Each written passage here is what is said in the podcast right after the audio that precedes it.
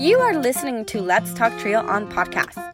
Keep up with the latest episodes by downloading the Podbean app or stream episodes via our social media accounts. Search for Let's Talk Trio on Facebook or Instagram. This episode is sponsored by Student Access. Student Access, the leader in Trio software. Student Access is an online database solution that allows TRIO programs to track their students' information, connect with students by text messages, streamline the APR, and work from anywhere, all online, with automatic updates for changes from the Department of Education. Their technical support team includes former TRIO staff and has over 50 years of combined experience working with TRIO.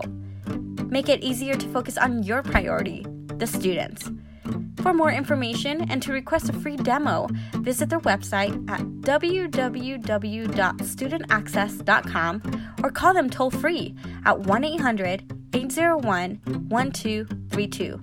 That website again is www.studentaccess.com or 1 800 801 1232. Be sure to share your favorite episodes on your social media by tapping that share button. This is a great way to support the podcast. Now, here's your host, Juan Rivas. Thank you, Amelia, for that wonderful introduction. Hello, everyone, and welcome to another episode of Let's Talk Trio. I am your host, Juan Rivas. In this episode, we have Luis Perez Jr. He is a former staff member of TRIO Educational Talent Search and TRIO Upward Bound at Palo Alto. He is on the podcast to share his educational journey, his realization as to why education is important, and starting his own business. He is the CEO and founder of Pre Degree, a educational consultancy program. So, coming up in just a bit, Luis Perez Jr. I'd like to take a moment to thank our sponsors, Angelica Villalpando, Rosario Riley, and Student Access. Thank you all so much for continuing to support the podcast. You too can support the Let's Talk Trio podcast head on over to Patreon, select one of four tiers. You can select the level one, which is our basic, basic tier at a dollar a month, or it goes up to $50 a month. Uh, any tier really helps out our podcast.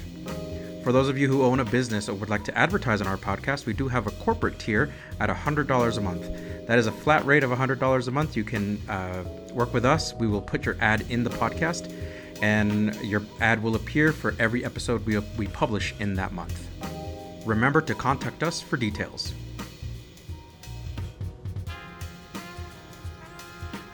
If you know someone or would like to nominate a person to be on the Let's Talk Trio podcast, send us an email at letstalktrio at gmail.com. That email again is letstalktrio at gmail.com, spelled L E T S T A L K T R I O at gmail.com. A great episode coming up with Luis Perez Jr. and here in just a bit. Uh, thank you all again for continuing to support the podcast. We appreciate the support. And uh, yeah, so sit back, relax, and enjoy this episode. Five, four, three, two, one. Hello, Trio Nation. My guest on the Let's Talk Trio podcast is the founder and CEO of Pre Degree, an educational consultancy program. Our guest earned his bachelor's degree in interdisciplinary studies from Texas A&M in 2011 and earned his master's in school counseling from Lamar University in 2016. He previously served as a director for Trio Talent Search and Upward Bound in San Antonio, Texas. His interests and hobbies include playing chess, watching sports. He is a huge Spurs fan, Houston Astros and Cowboys, and enjoys spending time with his kiddos. Uh, part of that is traveling. Uh, welcome, Luis Perez to the podcast. Luis, welcome to the podcast. Awesome. Thank you so much for having me. It is such a great honor to have you on the podcast. We scheduled this interview kind of on a whim and purely by chance. Yeah, no, it's an honor to be here. And it, it really was a whim, but the internet, right? So I'm, I'm internet, absolutely. Social media does its thing. Uh, how are you doing?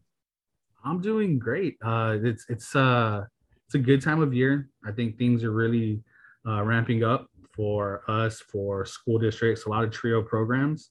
Um, so we've kept busy. Um, yeah. But I'm, I'm I'm really excited that we've hit the ground running. Awesome. Can you tell us a little bit about yourself? A little uh, something about uh, that the audience would like to know.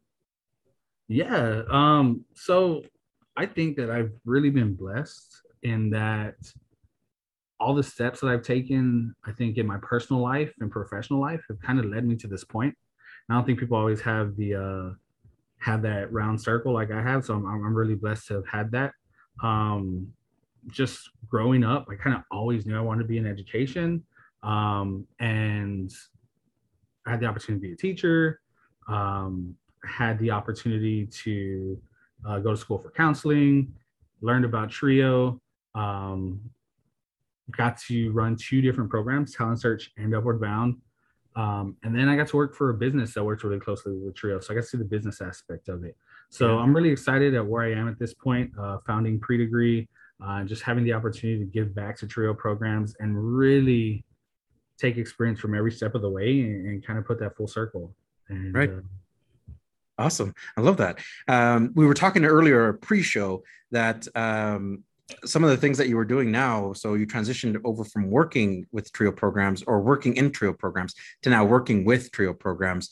Uh, in in this post-pandemic world, um, what does that mean? And and are you and your family able to get to these pre-pandemic routines? Because I know for a variety of universities, colleges, and for families especially, uh, things look different now.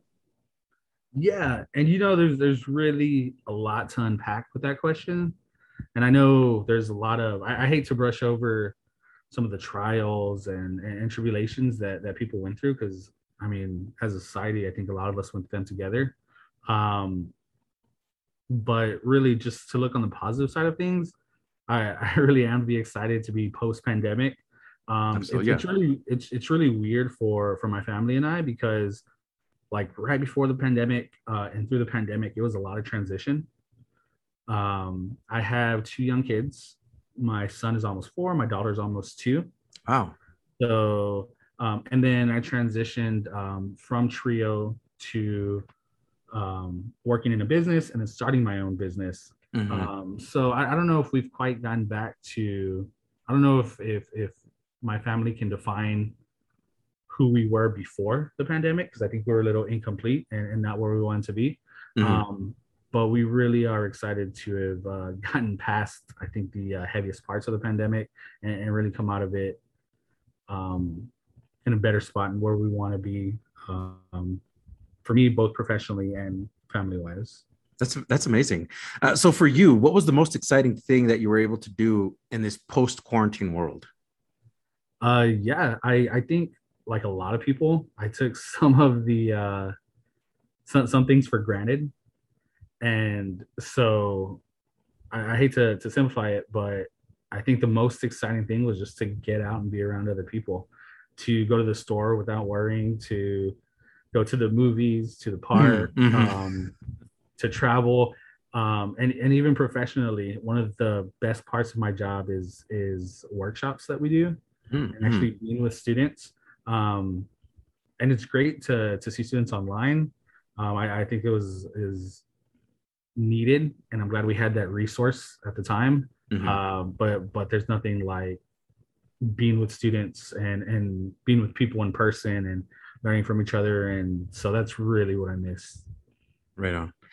Um, so during this time, people were really taking some time to learn about themselves and learning about some of the skills and some hobbies that they like to grow. For you, what is something that you learned about yourself during this pandemic? Yeah, the the pandemic definitely offered uh, a lot of time to to grow and to reflect, um, and to pursue just different interests and different hobbies, um, which I think gave me the time to uh, start pre-degree. Mm-hmm. Um, but what I think I learned about myself is is what I find most value in, and that includes family. But I think I think what I never noticed before the pandemic is the most valuable thing on this earth is time, right? Mm. And what we do that time. People people were worried about money. People were worried about status. Um, sure. But but it comes down to time. So just really taking advantage of the time that I have, um, being present in the moment and whether I'm at work, whether I'm with my family, but really taking advantage of the time. Um, I think that's that's a lesson that that's really stuck with me. That's awesome. Um, speaking of time, uh, can we go back in time just a little bit, and can we talk about your educational journey growing up. What was that like? Yeah, so I, I think it's hard to really put a theme on my educational journey growing up. It was more of a roller coaster, to be completely honest with you. Mm-hmm. Um, there were times when I just thrived, and there were times where I, I really, really struggled. Mm-hmm. Um, so I think I think um, it all started. I started my education in kinder, and I think I was a little behind. Mm. Um, I know a lot of students went to pre-K, and a lot of students have had that uh, going for them. Um, but I caught on quickly. Um, but I had had a lot of ups and downs. I had um, there were things I was great at, and then there were th- things that I struggled with. Um, and there were times where I was doing really well and thriving, and grade levels where I was thriving, and then grade levels where I mean, I was going through a lot of family wise or Mhm. educationally, it just wasn't high on my priority list. Um, but definitely a lot of up and downs, and just blessed that I hit my stride at the right time and the right moment. Oh, moment. good. And, and uh, it, it all worked out in the long run. Absolutely. Uh, in growing up, I know that uh, for a variety of uh, students that are experiencing roller coasters, as you mentioned, um, were the things that you gravitated toward, or things that uh, pro- provided an escape for you? Uh, yeah, definitely. Um, sports were huge. Love sports growing up. Yeah. Um, and and I think that's that's something that I had the opportunity to focus on late middle school, high school, um, that I didn't have an opportunity to do when I was younger. Um, And I know I know there are leagues all over the place, but like with my family, with economics being an issue, with us living, um, we lived in a pretty rural uh, area Mhm. even though I had the opportunity uh, for half of my schooling to go to school in San Antonio, it was still a drive there every morning. So it was, it was a pretty uh, isolated area. Um, but like when I did have the opportunity to really get into sports, I, I think that helps helps me along the way. Helped me to focus on something positive. Helped me to work towards like have goals and and really want to do well so that I can sustain that. Absolutely. Do you remember what your reaction to schooling initially, like it- it- being a little one, going to school? What did that mean for you, and how did you respond to that? Yeah, I mean, it's it's clear as day. My very first day of school, to be honest with you. Okay. and I, I uh there's there's not a lot of memories that are that old. Don't want to bring up age here, but there's not a lot of uh, memories that are that old that that I have that clearly. Um, but but like I said, I think I think I was a little late to the game. Hmm. Um, I remember uh, my dad drove me to school, and he was explaining basically what it was to me. So I really Hmm. didn't have that that preparation beforehand. Um, but I remember asking just basic questions like, well, what if what if, what if it rains? Do I have to go to school that day? And Mhm. um, like what are some of the things that they expected of me um, but you know I, I think a really good point to make i talked about roller coasters and Mhm. for someone who who i think wasn't prepared i think a big part of those roller coasters were the adults that were in charge of me at the time like i can i can honestly i think i was pretty perceptive Uh-huh. and, and aware uh, as at a very young age. So like I could tell for whatever reason, like uh, my my kindergarten teacher didn't really like me, and so it was a really rough Oh, no. kindergarten year. Yeah, I- Yeah. I remember. I remember uh, some some pretty uh, like rough situations and getting in trouble for for things that I probably shouldn't have at five Mhm. years old.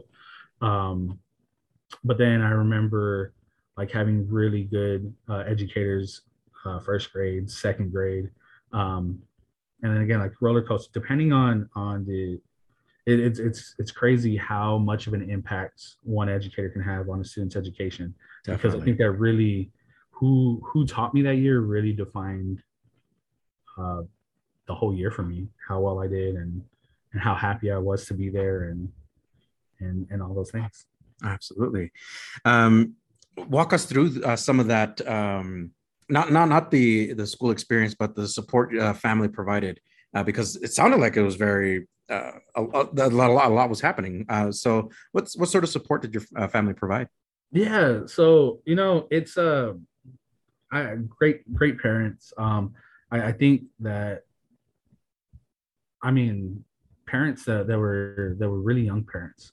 Yeah. So Yeah. they they definitely they weren't perfect, and I think uh, economics was always a hurdle we had to overcome, especially especially younger, because I think uh, my family did well uh, a little bit later, and I think I had a lot more uh, stability like in high school. Mhm. Um, but I think the difference is, despite like some of the mistakes they made, like I knew I had two people in my in my corner no matter what. Um, and and I think I don't think every student has that. no. Yeah. Um, which which I mean, it just doesn't affect your academic life. It affects all aspects of life. I don't think some. I, I know some students don't have one person, but to have two people uh, in my corner that I knew always had my back, they're always rooting for me. I think um, that that really had a positive impact on who I became and and the success that I've had. Uh, reflecting that, on that a little bit, um, what were you like as a kid? Um, again, roller coaster, right? So, um, I, I think uh, I, I really wanted to do really well. Um, elementary, I think um, middle school, I really Mhm. started to to take a turn that I probably shouldn't have. Um, and I, not that I was like one of the worst kids, but definitely education wasn't a priority to me. I knew my parents had standards. Um, and and they were high standards, but they weren't like too high. And Mhm. so I knew if I could do the bare minimum, and uh, I'd have my parents off my back. And so. I, I probably pushed every uh bound, every boundary that I could. And and I, honestly, I probably didn't play that as well as I as I could have. Mhm. Right, getting getting in trouble and and with some of the things I got in trouble with. But it, it's a reminder to me to no matter no matter who tells you like they're self-made, like Mhm. that's that's just not true. Like Right. in order to be successful, it takes it takes like it takes a lot of people to help you along the way, to teach you along the way, to give you discipline when you need discipline, and give you mercy when you need mercy. Um, Right. So, I mean, I think early on, I really wanted to do well. I think um, a while there, I was a kid who got into trouble, and then I think I kind of got my, got my head on my shoulders, and it, it might have just been growing up a little bit, Mhm. and it might have been hey at the end of uh at the end of seventh grade i got into some real trouble that could have been it could have been uh some some not just in school but like some legal issues that i really caught a break on and thought to Mhm. myself hey like if if i don't turn things around and i don't which which i always knew Mhm. i had the capability like Right. and the opportunity. So um, if I don't turn it around and, take advantage of, of the gifts or just the talents that I have, it's I'm not gonna go down a path that I really like. Right. Right. Did you feel any inclination or gravitated toward toward any topics while you were in school? Yeah, I always uh, I always loved history, um, and and I think that just um, I think that's still true to this day, right? Okay. Learning, learning about who we are and the mistakes that we've made, and unfortunately, seeing the mistakes that uh, have been made over generations and Right. generations. uh, but I loved history, and I liked aspects of of writing. All right. Like I, I was always interested in that.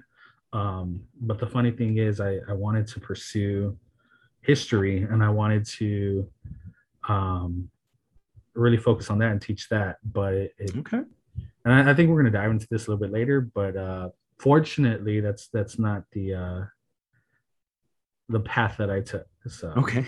We're Yeah. grateful for that. Uh, right. Uh, because uh, it, you're a business owner now and but still th- that passion still exists. I'm gonna a little bit of, a little curious for me, uh, and this will give a sneak peek for our audience listening.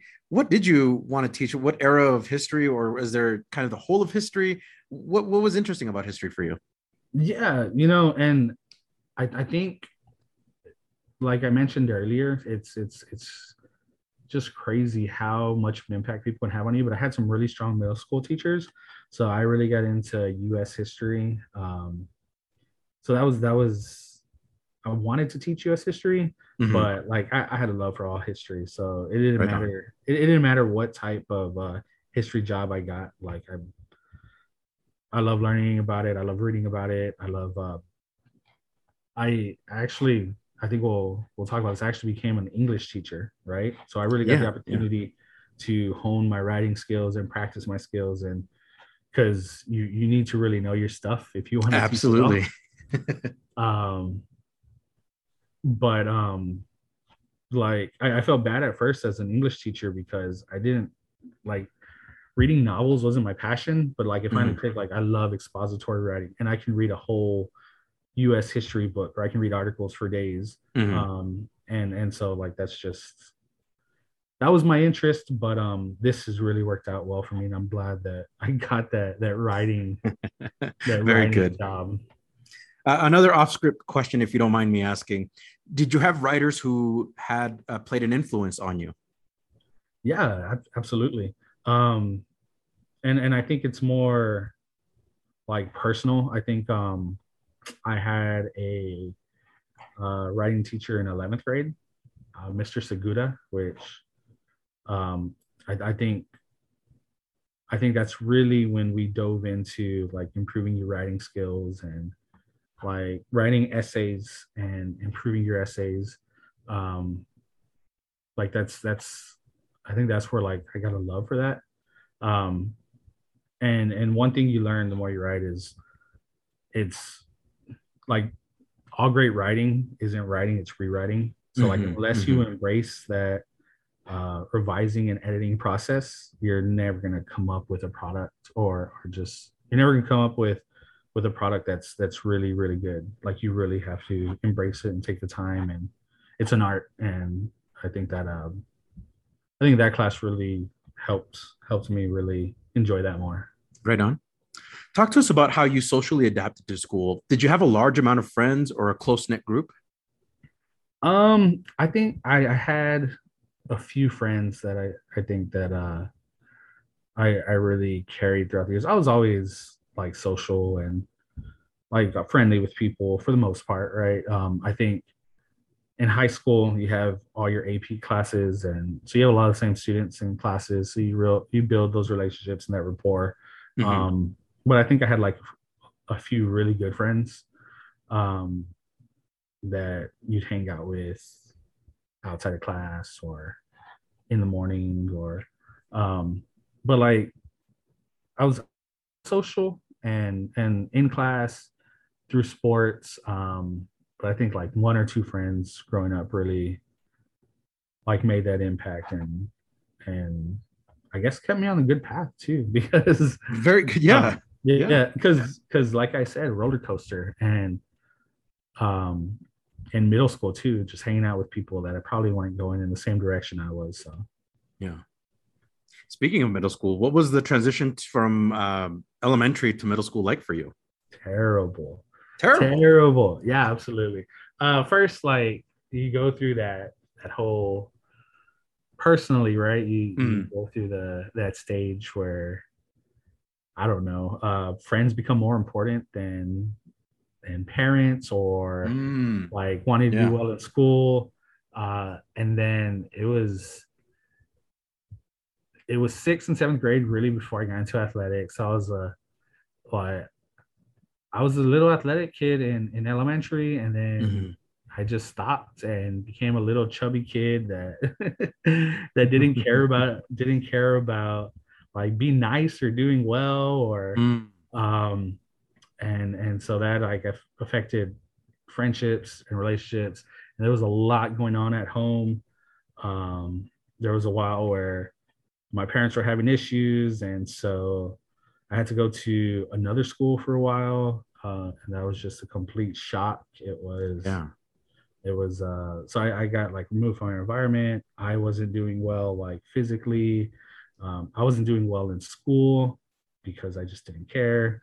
Um so sixth seventh grade were really rough. Um but i think eighth grade I, I really turned it around went through a growth spurt really started having the opportunity to play the sports that i like to do like that i like to play.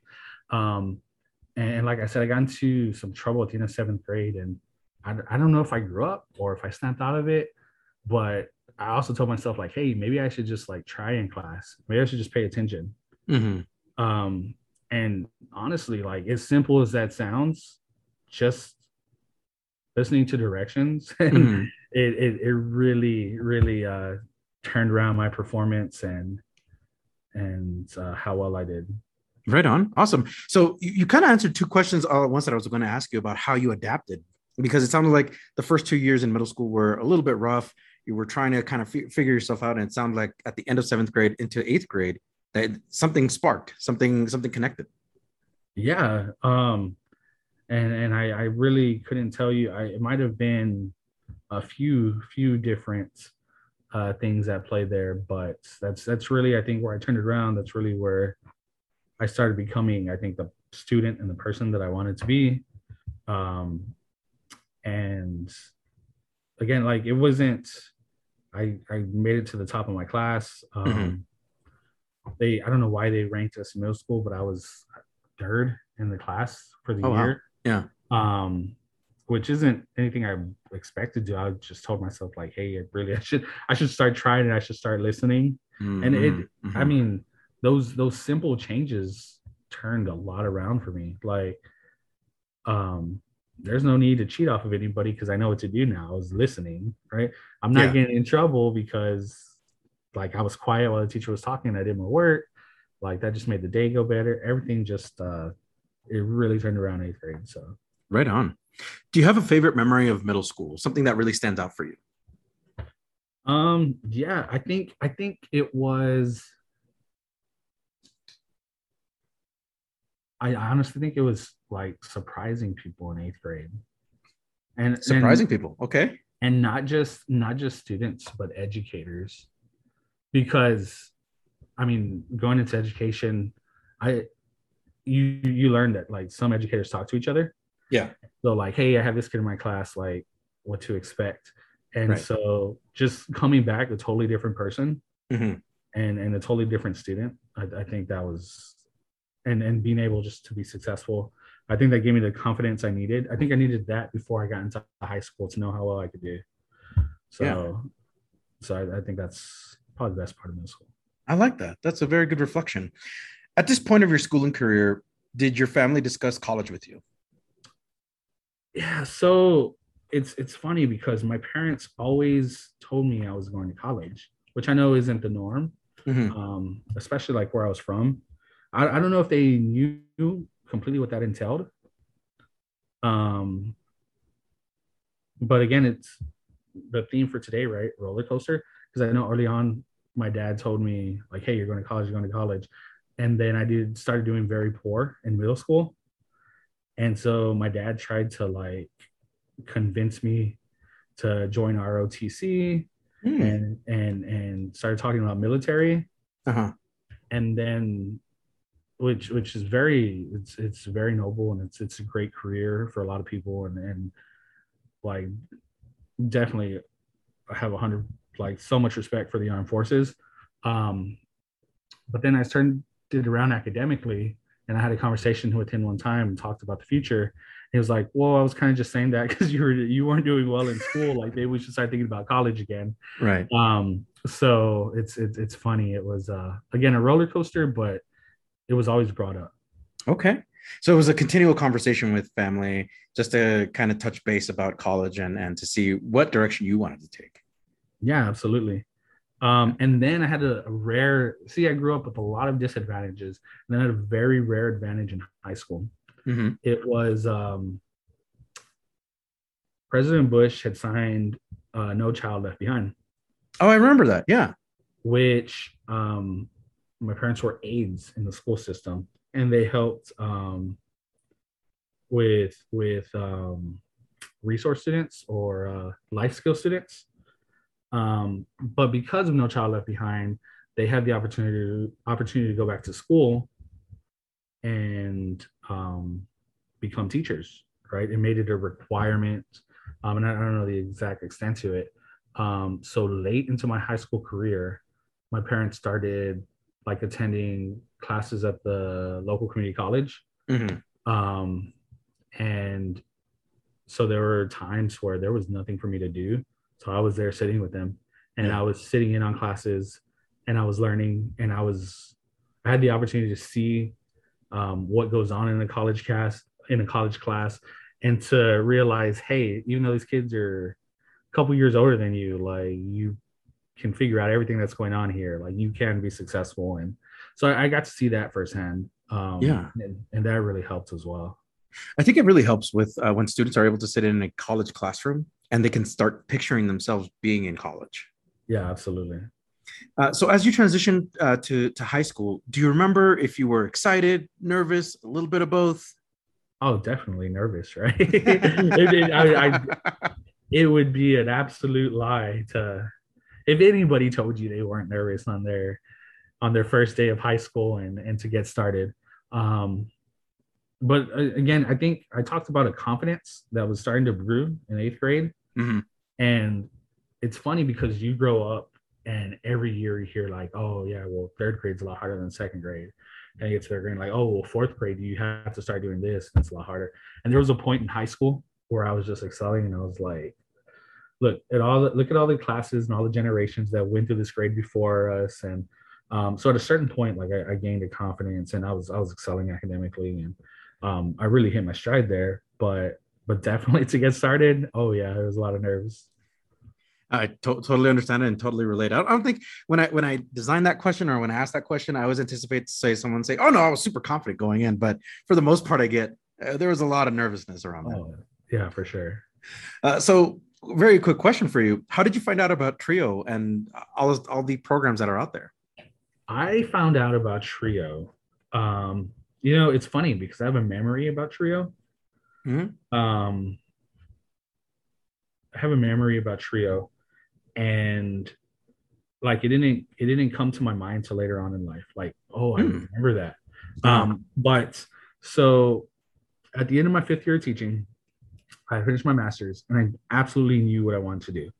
Um, which is funny, going back.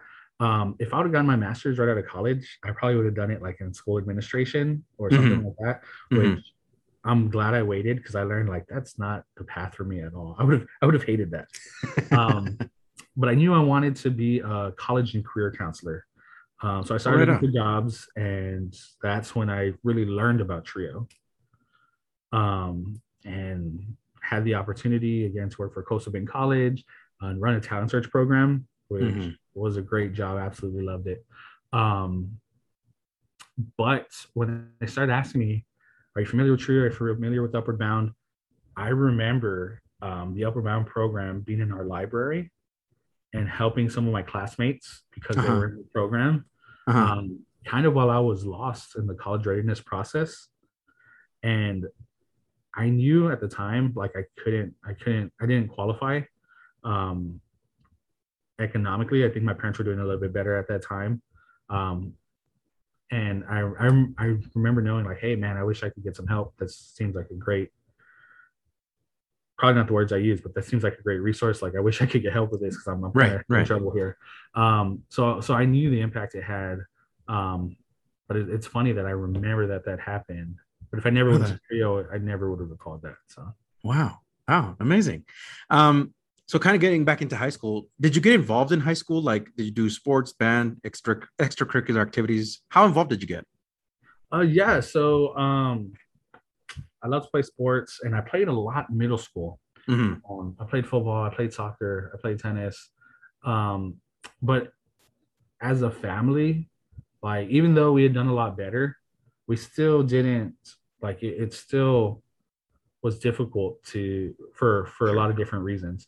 Sure. Um, so I did a lot of clubs that I could, um, but for basketball, which is pro- is my favorite sport, right? It's my passion. I knew that they got to school like before the school day got started and had their practice, and I knew as a family we couldn't make that happen. Mm, So. I never really pushed it or pursued it. Um, so I played tennis and I, I did every club like I could do during the school day. Um, and I did uh like I Saturday wasn't a problem, but like really staying too late after school, really getting there early, that like that would have been a big issue for my family. yeah. Um, so like I did a lot of UIL and uh, events on the weekends and things like that. Um, but but again, I, I know this is the same for for a lot of students. I had some some obstacles or some some difficulties and and some setbacks. And then i had advantages that that other students didn't always have like the opportunity to to go to some college classes late in my career. And Right. um but i was again i was pretty astute and and i could i knew where my family struggled and where it didn't. So i didn't always i don't i didn't always take advantage of opportunities because i knew it would be a really long shot um, Mm, mhm. I didn't go to I didn't go to prom because I was like, man, it's gonna cost Oh. a lot of money to go to prom. I'm sorry to hear was that. fun. Yeah. Uh, it bothered me more than I don't care now. but uh, um, er, but um, like I was like, man, to to get a ride to prom, to to buy tickets to prom, to have something to wear. So, um, so there there were always there was always those challenges, but Yeah. my parents supported as much as they could, a lot. Um, and when I asked, they did everything they could to make it happen. That's awesome. Um, so so I did get I did have the opportunity to do a lot. Right on. For Luis, so for many high school students, their priority seems to be social standing and staying ahead in trends. I remember being in high school and I remember trying to at least be relevant. Um, do you remember if you were ahead in some, in some of those trends or if you uh, wanted to stay ahead or uh, if, if your social standing, standing mattered at all? Well, you, it, it definitely mattered, but I don't think, and I think it matters to everybody because I think there's a safety and a comfort in knowing you're accepted and and liked. Um, so so it mattered.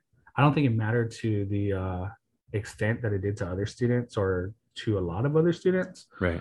um i i wasn't big on it was i wasn't big on certain fashions or having certain brands because i knew again again i was a student i was like eh, it's i'm happy to have what i have i'm i'm not trying to make life harder um but but it definitely it definitely played a role and i think it plays a role for everybody um Mhm, mhm. And again to at, at different levels um but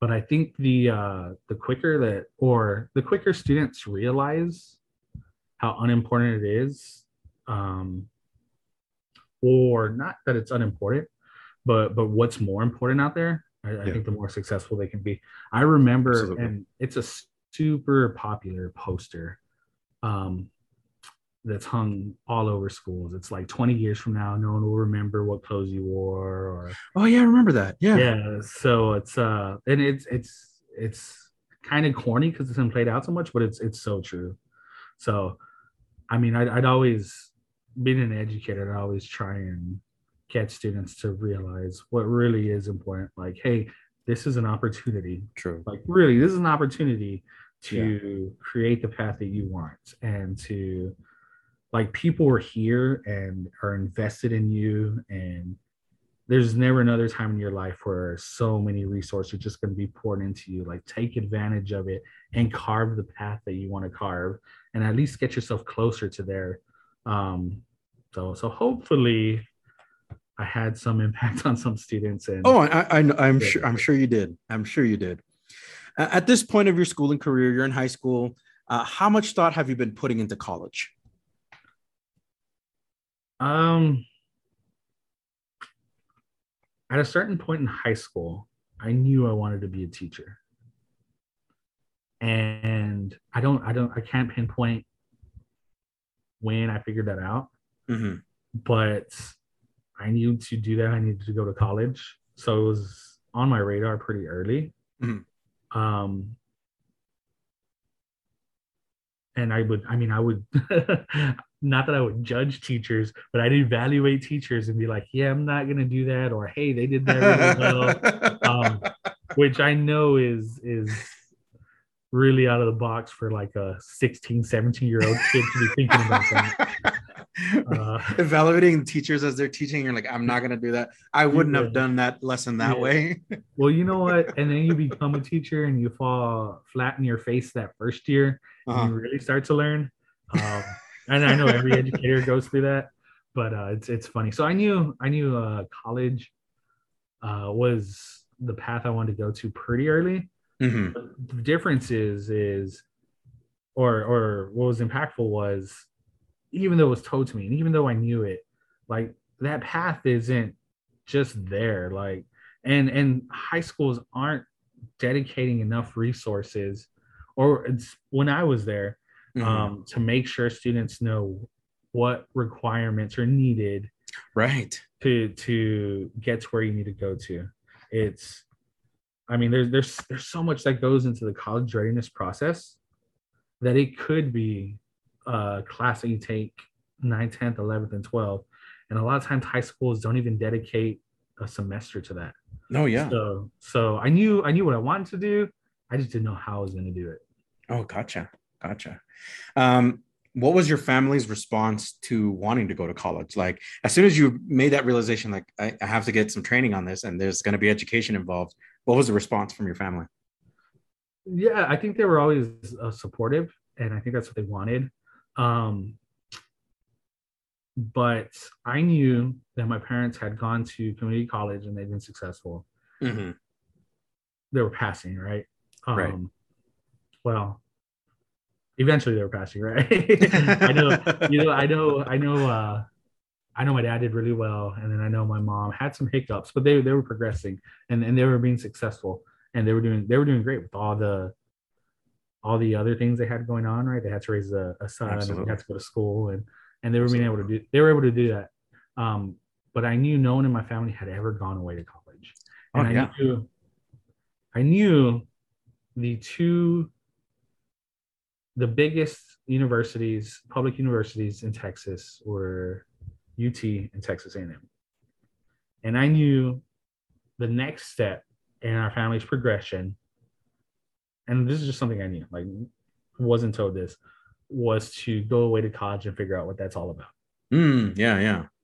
Um, and I knew I had the academic record to do that. So I think the biggest, um, their biggest hesitancy was me going away so far away, Mm. and I think that was more for my mom. Like I don't know, I think my mom would have been fine with me going to the closest community college and living at home. Mm. Um, but like I knew I needed to go away, and I knew I needed to to figure that out and experience that. Yeah. And we'll get to that here in just a moment about your experiences in college and all the things that you've taken in. But yeah, yeah, yeah. uh, what colleges did you have in mind? And I know you answered that question already, but uh, what was, was the inspiration or what, why, what drew you to those colleges? yeah so um i was i was considering community college for a while which is a great resource by the way like i'm i'm not um and and there's so much so much good teaching um going on at community colleges i was considering that and i knew again economics was always a factor in every decision i had made up until that point in my life um but i did really well um at one point in high school there were over 500 students in my class and i graduated seventh Seventh. Wow. That's Yeah. impressive. Yes, and when we graduated, um, a lot had fallen off, so the the class wasn't that big, but it was it was still a large class. Yeah. Um, and and so I had, I had gotten some scholarships that made going to these big universities, big public universities, definitely possible.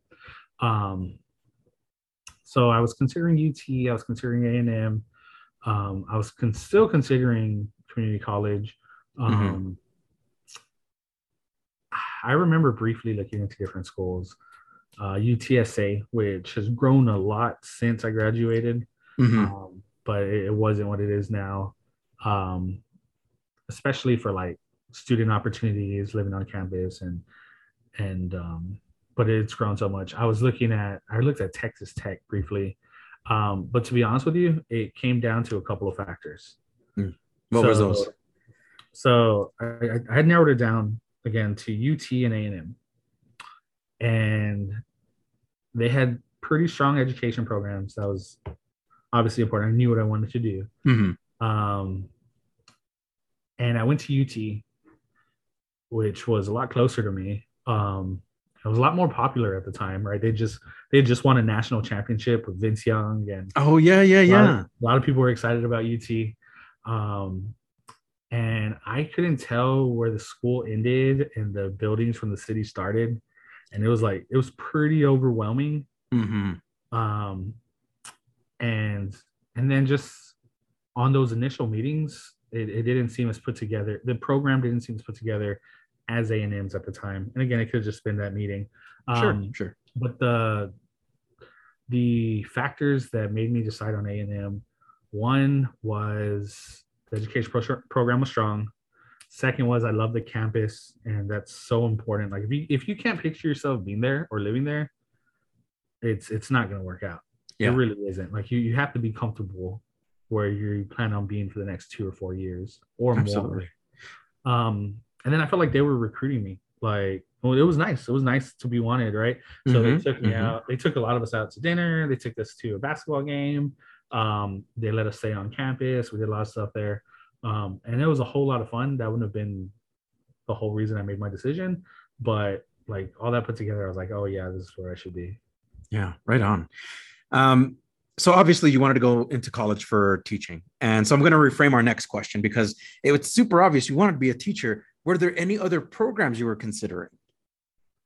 Um, no, not really. And I think I think part of that was part of that was like a passion for wanting to help and wanting like I, I really enjoyed learning. So I really Mhm. wanted other people. Um, and then I think I had a unique perspective. Um especially uh, the further I went, the the the deeper my my her like the more I learned and and the the wider the more stuff I learned and just I, I think it just helped me. Um, but I had a unique perspective, like from where I grew up. I knew a lot of teachers that I had along the way weren't didn't have the experiences I had and Mhm. um, didn't have that educational journey that I had. Um, so it, it just felt like a really good fit.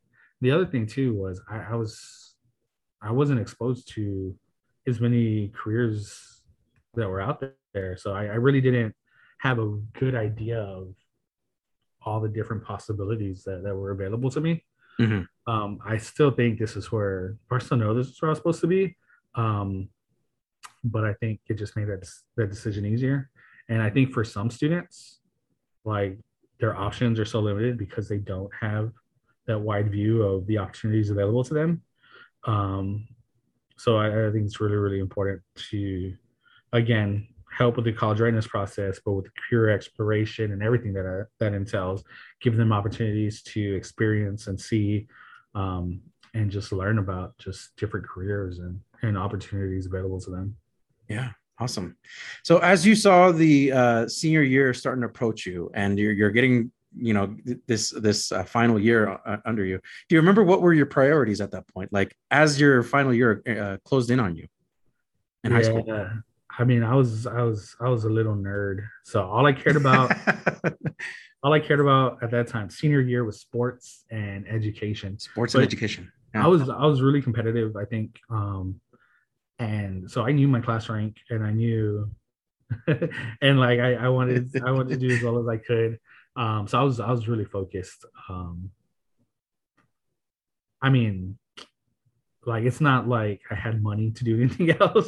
It's it's it's not like I had a car to go anywhere or, or so like it was it was school and it and it was it was sports and um but but yeah okay. Talk to us about the moment you graduated. You and your family must have been elated. uh yeah it was uh definitely a good day definitely proud of me um but the, the funny thing is is like I knew that wasn't the finish line. I knew that wasn't the finish line for me. Yeah. and I mean Yeah. it shouldn't it shouldn't be the finish line for everyone for anyone. Even if even if your formal education is done like you should still go into a career or go into like you you it's the beginning right? That's it's the truth. It's it's the beginning. We've been preparing Right. go into the world make our mark. Um so it was, it was definitely exciting and and some relief like hey i did this and i i think i accomplished a lot especially for who who i am and where i came from and and just the hurdles that I knew that that I had to overcome to get to that point. Mhm. Um, but I knew like, hey, this this is the start. I'm excited. I'm excited to go to college and and I'm excited to go to more graduations. Absolutely. Um, speaking of college, uh, what college did you ultimately decide to attend? And I know you guys can I give us a little spoiler, but tell us for the audience what what college did you ultimately decide on? yeah, Texas A&M University. Uh, so it's, it's pick the best college that there is, right? Yeah. um, yeah, no, it, it's uh, like I said, it was it was just the right fit for me. Just feeling feeling it on campus, them having the program and and the resources that I knew would, would be helpful to me. Um, it was it was just the right fit. Right on. Talk to us about your college experience. What was that like?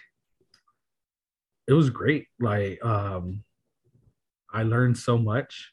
I grew so much. Um, but it was it was definitely a learning experience.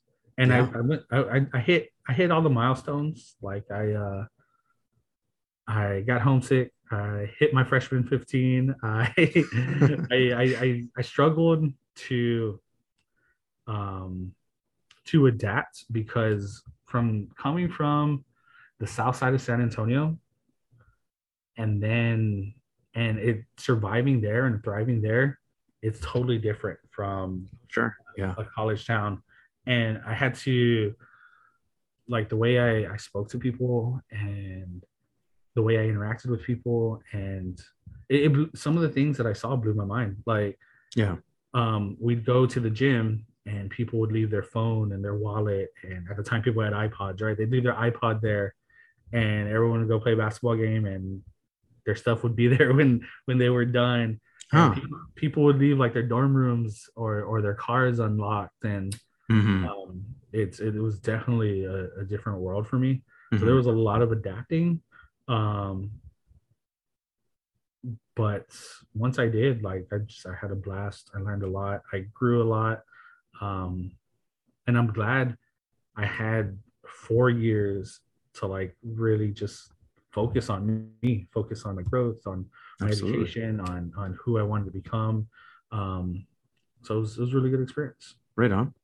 Reflecting on your college experience, can you tell? Can you give us a contrast between the college experience and your high school experience?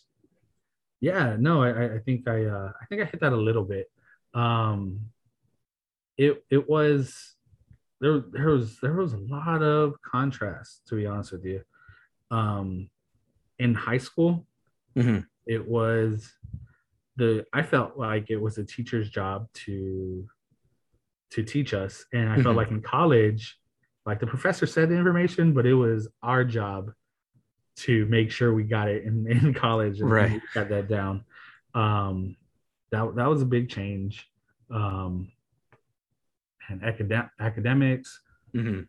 socially Mhm. um it was it was it was a different world um Yeah.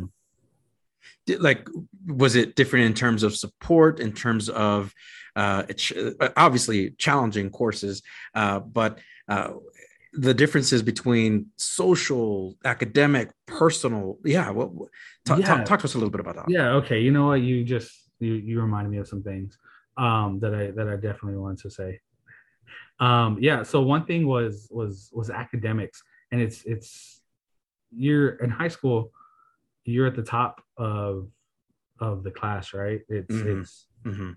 you're always doing well and i had to learn in college that i was gonna fail i i remember i What? remember like you're gonna you're gonna Yeah. struggle with something Mm, so mhm, mhm. like just I, and I, I know I was a smart person. I know I was good at academics, but I remember taking a music class and like music does not come easy to me. Like I, I don't know music at all. Mm. And in that class, I knew I was like, man, this is what it feels like to be in a classroom and really, really have trouble understanding the concepts Mhm. and and really um just just struggling to learn it and and even though you dedicate the time doesn't mean you're necessarily going to understand everything so like I really really seeing like where you landed and really seeing like hey you you are going to struggle and not everything's going to come easy. Like you're at a university where there's so many brilliant people. Like you're not always going to be at the top. Mm-hmm. So academics was was definitely um, something that I learned, or some something that uh, was a, was a huge contrast. And then support was another one. Support. And and it's funny because high school is the end of that journey. So you, yeah. So you understand the community, you understand the educators, you understand what everything is um, on campus and the resources available to you, and then you mm-hmm. get to a brand new town. Right, you're. I knew how to drive, but like I wasn't an experienced driver. Um, and so like you're trying to figure that out and then you're trying to figure out living on your own and, and paying bills and where everything is mm-hmm. and it was i know the internet was like definitely there but it wasn't as easy to just say like oh you know i need to go to the post office let me plug this into my phone it'll tell me right. exactly where to go right it was it was the age of let me print out the paper that tells you where to go. so, you're really throwing it back there yeah so so like um just there was a lot of adapting there were a lot of differences um and and it was like i said it wasn't a smooth transition mm. but but you learned and you got through it and i think i think for a lot of students what's important is to know that you're you're gonna fail at a certain point or you're not gonna be as successful as you want to be maybe not necessarily fail but you're not gonna be as successful as you want to be mm-hmm. but you got to keep pushing keep pushing because that second semester was easier than the first semester and then before right. you know it, you know the town. You don't feel homesick. You're looking forward to what you're doing this weekend, and um, you're doing well. To, like so, just push, push, push through it. You're gonna get to where you need to be. Um, and again, you're gonna you're gonna find, or you're gonna face some obstacles, but just Absolutely. do your best to get through. I love the messaging that you have here, and for trio students that might be listening, it's it's that persistence and and being yeah. able to push forward even in the face of setbacks. Yeah, absolutely. I love that. Great message. Uh, how involved did you get in college? Yeah, no, I was I was really involved. Um, just with with I think random things. Um, I remember like uh, being vice president of my dorm, right? So, oh, right, right hold, on. yeah, we'd hold different events, and um, I would go to like um, a church group and then eventually I led a church group and so it was a lot of just figuring out what I like to do chess club right and then mm-hmm. um so I, I, was I was pretty involved. I would have looking back I would have liked to be even more involved because you always think about like oh man I should have went to more football games or I should have mm-hmm. but again school is always your number one priority. And then there's a lot of you live on campus there's a lot of just hanging out with friends and not necessarily doing anything. Um, but I still did as much as I could, and I still um, participated a lot and learned about my, learned about myself a lot, volunteered a lot, um, and actually, honestly, tried to tried to give back while I was there because I know a lot of people were investing in me. Mm-hmm, so mm-hmm. I mean, right there with scholarships and just people teaching you, and um, so I, I really did. I think do my best to give back and got involved as, as much as I could. Right on. Uh, we spoke earlier about challenges and, and setbacks. Were there any additional challenges that presented themselves to you in your first year in college? Oh yeah, it was.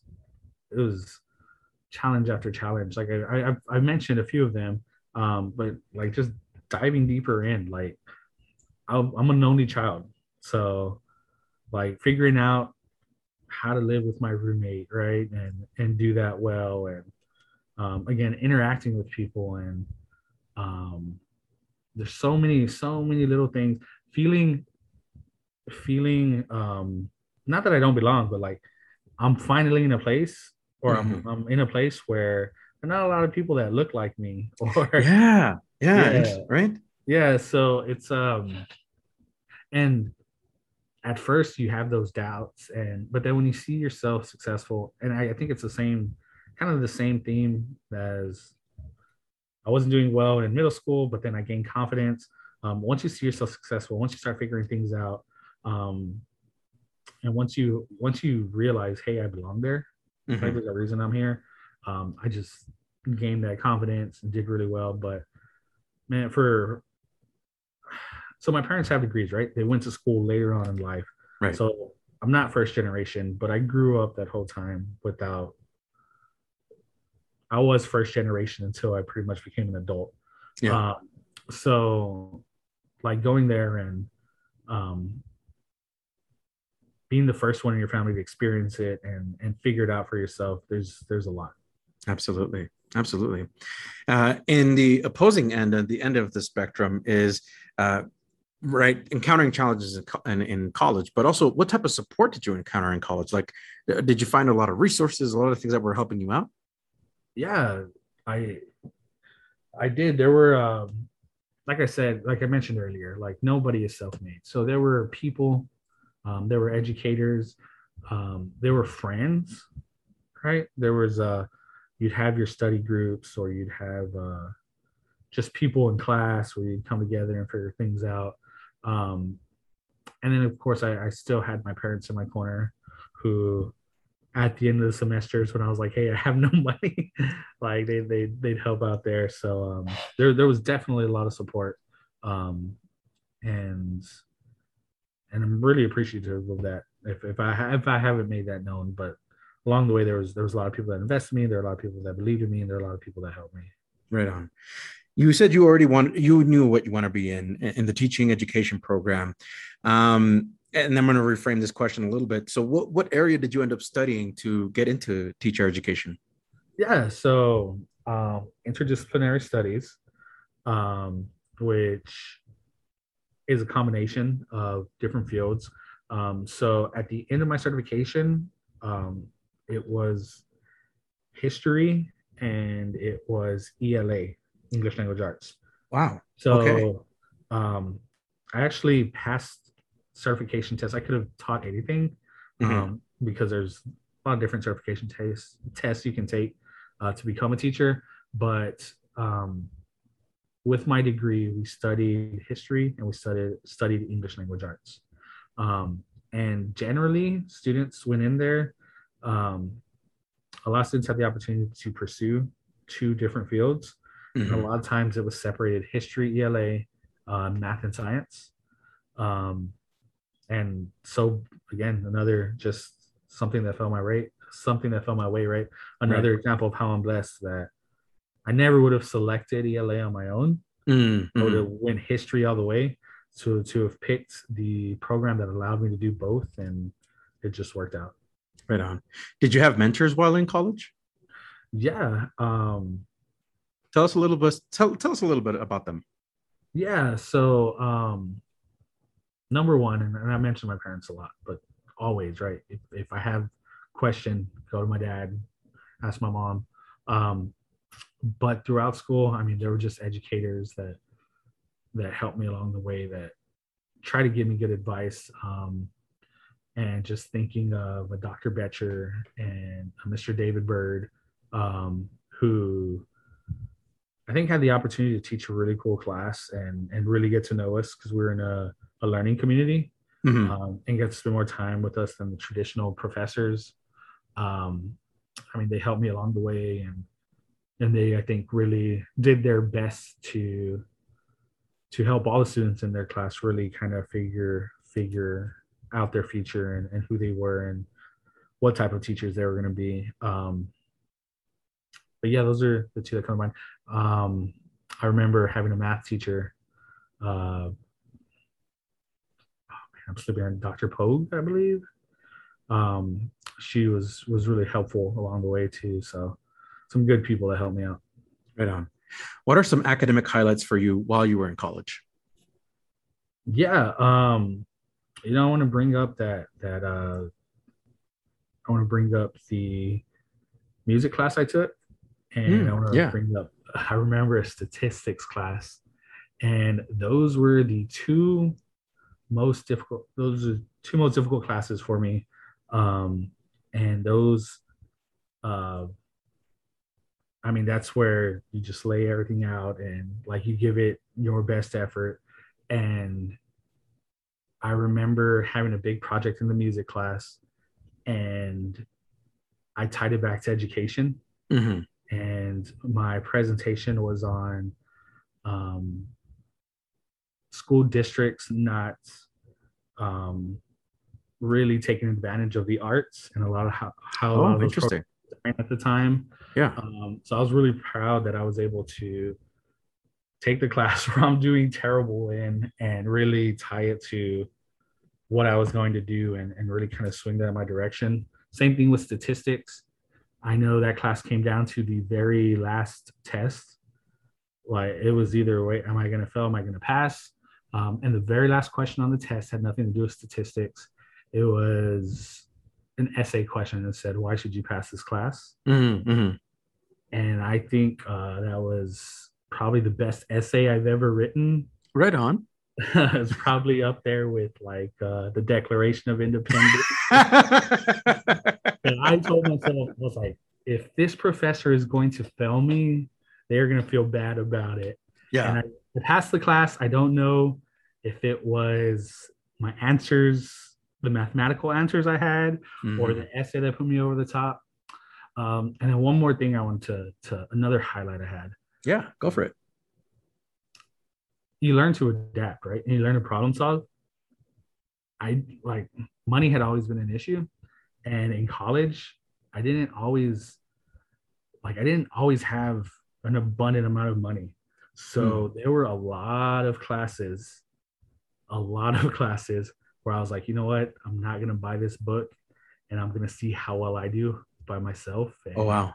can I borrow a book here? Can I can I uh can I read a friends there or um and just the fact that like hey I didn't it wasn't even it wasn't even like equal odds as everyone else but you know what I was able to to figure it out and I was able I never failed a class um I struggled but I never failed a class I never dropped a class I never had to retake a class for anything um so the fact that like you know what the the deck was still stacked against me in, in a sense and I was still able to like overcome it and be successful.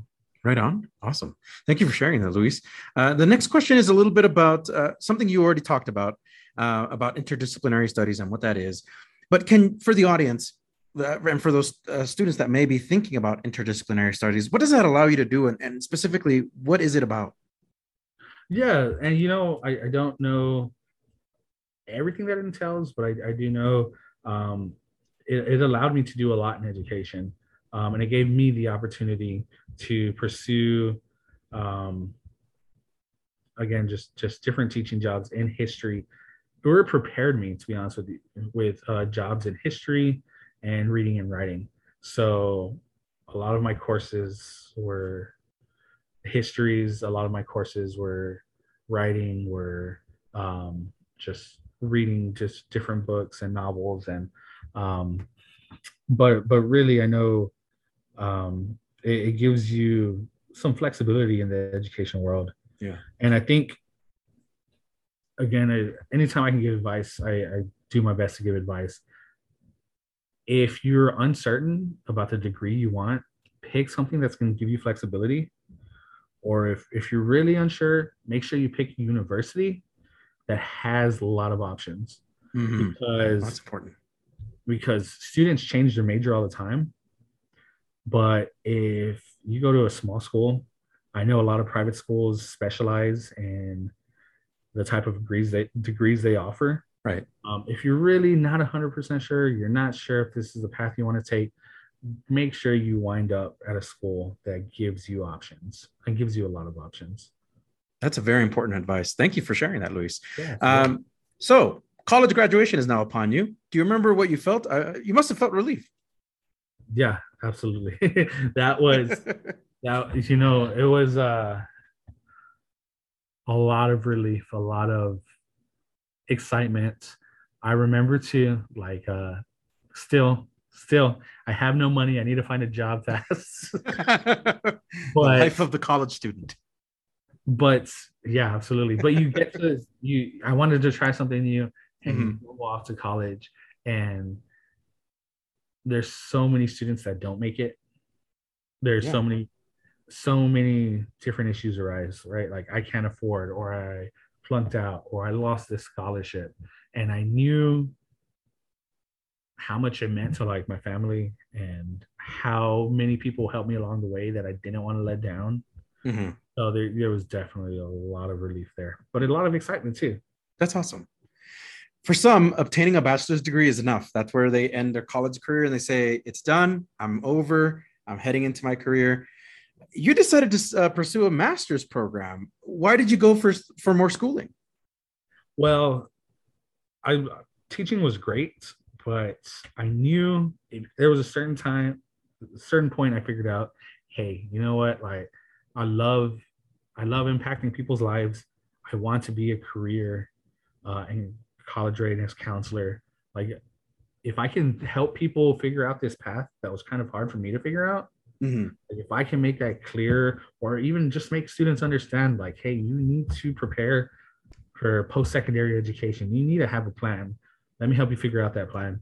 Um, once I figured out that I wanted to do that, then I needed more education to to get that done. And um, actually, I went to I got my master's from Lamar University, um, which was a great program. Any anybody out here who is considering a master's degree and has a full time job, it was great because a lot of my work was due Thursday night, um, and a lot of it was due Sunday night. So you can work a little bit throughout the week, work, work throughout the week, really Mhm. dedicate time. I had a lot of assignments due midnight on Thursday, Oh my gosh. and I had to get I had to get through the Friday workday. Uh huh. But only doing that for one day a week isn't too isn't too bad. It really isn't. Um, you can you can get your way through one workday, uh, going to bed really late, and then it gives you the weekends to really focus on the rest of your work and get everything done by Sunday night. So Wow. it was a really good program. I felt like it prepared me really well. And but again, it's it came down to hey, this is the career that's for me. Yeah. I want to do something in this field, so let's let's go do it. So what uh, you went to Lamar University. What uh, program did you decide to pursue?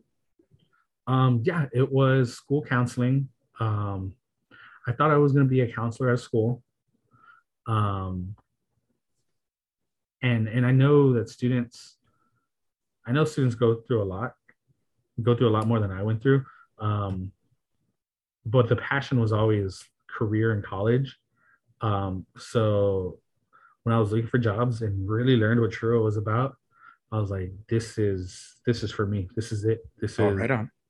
um so yeah that's i, I pursued school counseling um i know like my final professor was a little disappointed that i wasn't going to be a counselor Mm, mhm. um but i mean as a program director that's that's what you're doing um Right. or that's, that's a big part of the job Absolutely. So- yeah.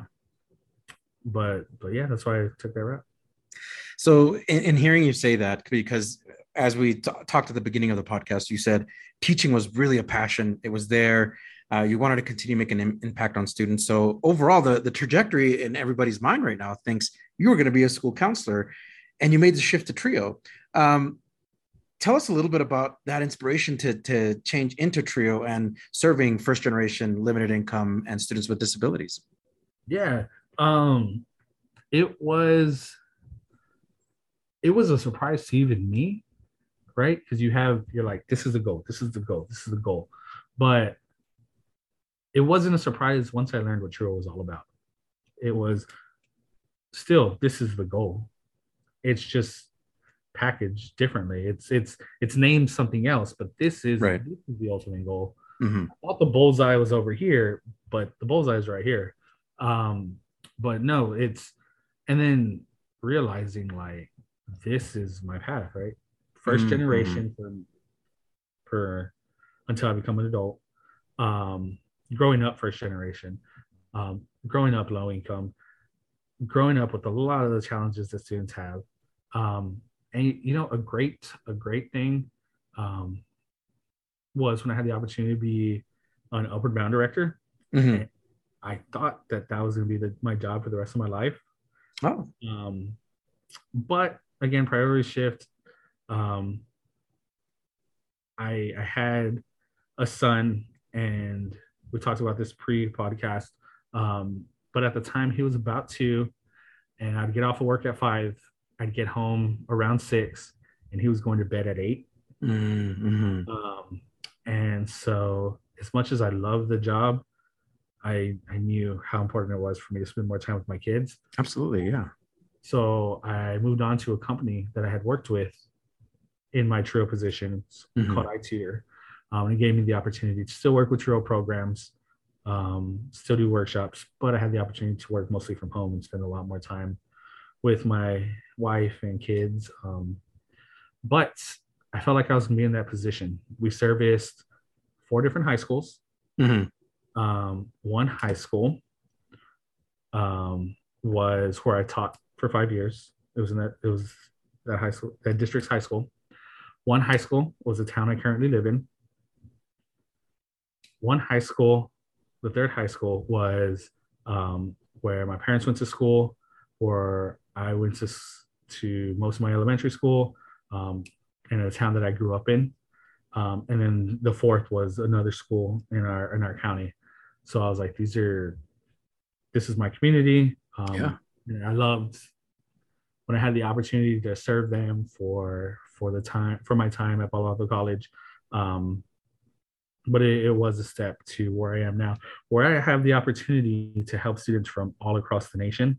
Mm. Um, I took I took um, what I was telling my students, I put it into these products, right? And now it's not just my county where I have the opportunity to, to serve students, it's all across the United States. And so it's been a real blessing to, to be able to put a product out there where I think, hey, students, I'm putting this path. If a student wants to go to college, the path is here. The Yeah. groundwork is there. You Yeah. you come here and if you have questions about pretty much anything in the college readiness process, it's here for you. Right on. So working with Trio, because as we spoke earlier in the in the podcast, you, you we talked a little bit of how you got into it. What was that experience like for you being in Trio? Oh man, it was it was a blast. It was I'd say probably one of the best jobs out there, right? It's up there with if I could be point guard for the San Antonio Spurs. um, but no, I it, it's great because you just have the the opportunity to impact these students, and it's students that you recruit, it's students that that want to go to college. It's students that have the same dreams that you had. Mhm, And- mhm. Like you're given you're given some good resources to help them along the way. Um, so it was it was a blast. I absolutely Trio works. I absolutely love doing it, and just the people who have the opportunity to be working in Trio, Mhm. one of the best jobs out there. Right on. Do you have a favorite memory of being in Trio? I have a lot of favorite memories, but uh, yeah, I'm I'll mention one. We would take the students on a lot of trips. Um, we'd have the opportunity to tour different colleges, um, go on different cultural events. Um, so we saw colleges from all over the United States. I took students to Chicago. Um, I had planned a trip right before I left where students would be going to um, Philadelphia, um, Washington, D.C., and New York. Um, and they'd get to tour different colleges along the way. Um, but there was one trip where we took students. Um, this is when I worked at Coastal Bend College. Mhm. Um, and it was, we serviced eight different rural schools. And these are schools like in the middle of nowhere, right? They're not next to really big cities. They're they're very isolated. Um, and so we took students just across Texas.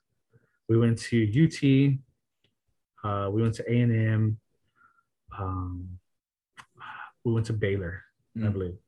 No, no, no. We went to we went to uh, Texas State. Oh, Texas State. Awesome. with Texas State, UT, and A and M, and it was it was one evening, and like I knew for a lot of these students, like they had never gone past their town. Mm, And- yeah. It was it's, it wasn't even the biggest trip. It was students just being grateful and excited, and I saw I could you could tell that students realized the options and opportunities that were available to them that they had never they had never experienced before Right. and i think that was probably one of the uh one of my best memories in Trio. That's amazing. That's awesome. So you alluded a little bit to uh, earlier about the program uh, slash business that you founded. Uh, it's called Pre Degree, a college prep program. What is it about? Yeah. So the idea behind Pre Degree, everything you need to know pre and before your degree, right? to, I like uh, that. Thank you. Um, so we have different products and services to help students and programs um, prepare for it's the college readiness process. Um, so we have grade specific workbooks. Um, and this is everything, this is what I needed to teach my students when I was there. So it's it's written, I think, in a way that's really well received. It's very interactive. So students can engage with the text and they can self-evaluate. Um, and there are a lot of resources in there for them. Um, so students or even program directors don't have to go to 20, 30, 40 different places to put this roadmap together. So if you're going on a campus tour, um, we have things you can do before, during, and after that. Mm-hmm. If you, um, a college fair, same thing, right? If you are completing FAFSA, if you have an interview, if you need a college resume, I put together, or we put together, um, what I think is a really good roadmap for students. Um, we also have activity kit, um, which is 45 lower no prep activities. It was one of the best parts of my job was doing engaging stuff with my students, but I really never had time to put the best activities together. So mm-hmm. we have activities. Um, if you are teaching financial literacy, there is a board game we have. If you're doing a review activity, we have fun games. If you're teaching them about um, college resumes, we have a really fun activity for that. Or um, being a leader um, or time management, we have fun, engaging activities um, so that students can have a good time um, and be engaged when they're learning about some of these pretty dry topics, to be honest with Absolutely. you. Um, and we also do workshops as well. Um, my favorite part of the job. I have the opportunity to hang out with these students and to take some of the activities from the activity kit and just teach them what I learned along the way, right? So hopefully they don't have to learn lessons the hard way. They can uh, they can they can learn from some of the mistakes we made or some of the things I've learned along the way. Um, but really, what we wanted to do was we wanted to create a roadmap for students. Um, and we know students have the ambition and we know students have the skills and the talents and education but they don't always know where to take that or to go with it and, and i want students who um who want that better life for them who wants post-secondary education i want them to have the resources available to them so that they can do that Absolutely. Absolutely. How can staff or students reach out to you if they are interested in exploring the products and services that you have to offer? Yeah, so uh, they can start by checking out our website, uh, www.mypredegree.com. Um, and I don't know if you can link up any of my information, but they can always email me. They can always Certainly. Um, but again, they can always start with our website, check out some of the stuff we have to offer If they have any more questions, just reach out. The contact information is on the website as well. Right on. For our audience, we will have that link on our program description for the podcast and also uh, Luis's email uh, for you to reach out to him. Um, what advice can you offer to TRIO students? Yeah. Um, so, this is one of my favorite pieces of advice. Um, I've seen hundreds, if not thousands, of st- TRIO students. Um, and you get out of trio what you put into it right i i've, I've had a, an advisor who'd always say that um, but you get out of it what you put into it so for some students they could attend all the events and they could soak up all the lessons um, they could be there when we service them in schools and academic saturdays they can make sure they can make attendance in the summer a priority and for some students it's something fun that they can do where they can see their friends um, and hang out and learning or really thinking about your future is kind of secondary. Mm-hmm. Um, but really, if if you have ambition and you have goals and you know there's stuff that you want to accomplish, not just for yourself, but for your family, for your future family. Like really put effort and, and really put um, really put effort into trio because it's the more you put in again the more you'll get out. Awesome. What about advice that you have for trio staff? Yeah i just want to reiterate that this is one of the best jobs out there. Um, i've noticed for a lot of staff um, a lot of the jobs are, are a good stepping stone because you're working in school districts you're working at um, for a lot of them, you're working on college campuses. Um, and there's a lot of incredibly intelligent people with a lot of good skills. So um, some people stay in trio for 40 years and, and some people use a stepping stone. But my advice is live in the moment um, and and take your job, be passionate about your job because the work you're doing is and whether whether you always realize it or not, it's it's impacting so many students um, and it's it's benefiting so many students. Um, and the most important advice: uh, buy your stuff from pre-degree. Uh, no. there you go. I like that plug. no, um, that no, I, I I am passionate about that. By make make make your simplify as much as you can for these students because I mean they they can worry about uh, things being complicated in in their biology class and they can worry about that in uh, their calculus class. Um, but let's let's simplify the the roadmap for students um, so that they know what they what they need to do. Make it as simple for them and as fun for them and as engaging for them. Um, and we are always happy and helpful to. We're always happy to help along the way. But um, but be passionate about it. Make it as exciting as you can. And like I said, I noticed this in in kindergarten. I was receptive to how the the adults around me felt about me and mm-hmm. and the job that they did. So students can sniff that out a mile away. Be excited and be be passionate and and um, put your heart into this job because it is one of the most important and rewarding jobs out there.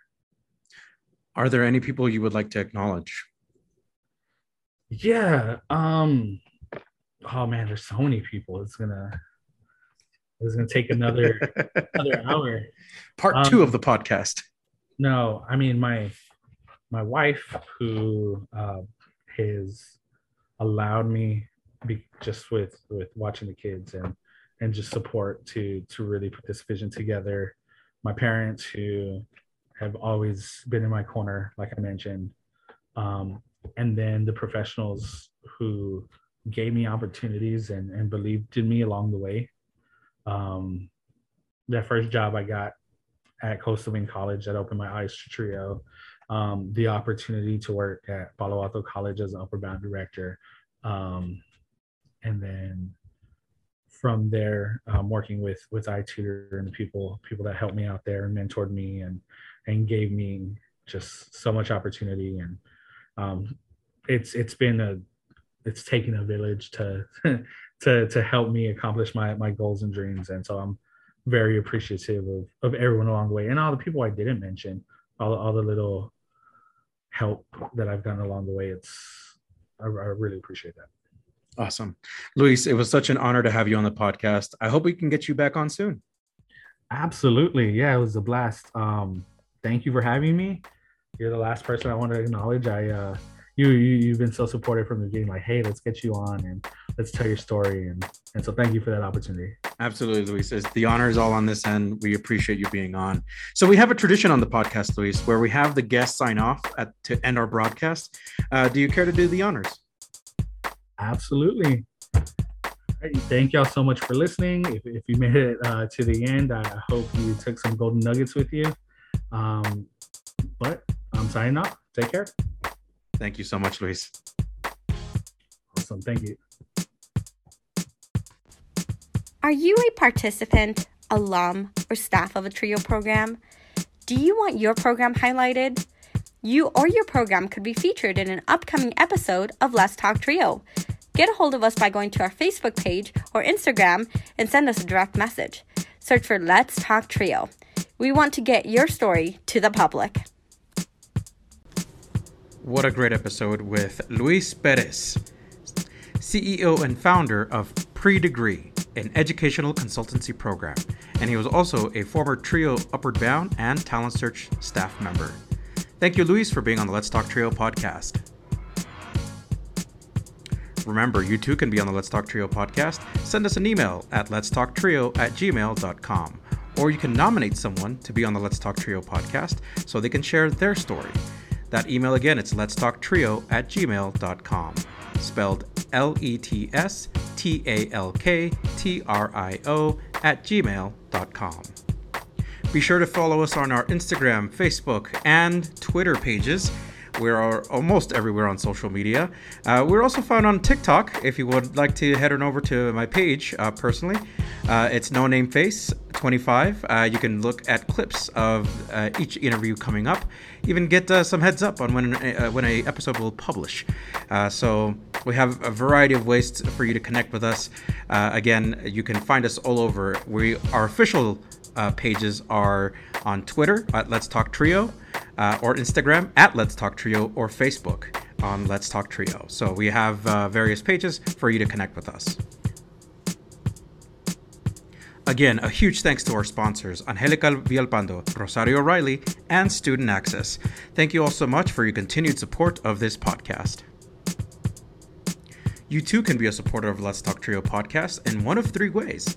One, you can share, download, uh, and distribute this episode. Uh, that is the best way for us to gain visibility and gain recommendations to other people to listen to this podcast. Also, leave us a detailed review on either Apple Podcasts or any podcast platform. That'll also give us a greater visibility. Uh, another way you can support us is monetarily through Patreon. We are on the Patreon website. Go over to Patreon, search for Let's Talk Trio. We have four basic membership levels from uh, level one all the way to level four. Level one is our most basic membership. It, does, it starts at a dollar a month. A dollar a month does go a long way to support this podcast. Uh, and we also have a fifth tier that is uh, reserved for companies only. Uh, so if you own a company, uh, if you would like to advertise on this podcast, connect with us. Uh, and for $100 a month as a flat fee, we will run your advertisement on this podcast for every episode we publish during that month. I'd like to take a second also to recognize our honorary members of the Let's Talk Trio podcast. That is Scott Kendall, Tony Ho, and Roderick Chambers. The Let's Talk Trio podcast team is John Russell, post production editor, music producer, and audio engineer. Amelia Castañeda, script supervisor, social media manager, marketing manager, and producer. Juan Rivas, executive producer and host. Thank you all so much for your continued support of the Let's Talk Trio podcast.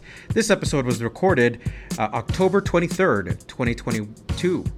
Remember to go out, vote, make your voice heard. Uh, do not hesitate. If you have a mail in ballot, make sure you locate your mail in precinct and uh, vote.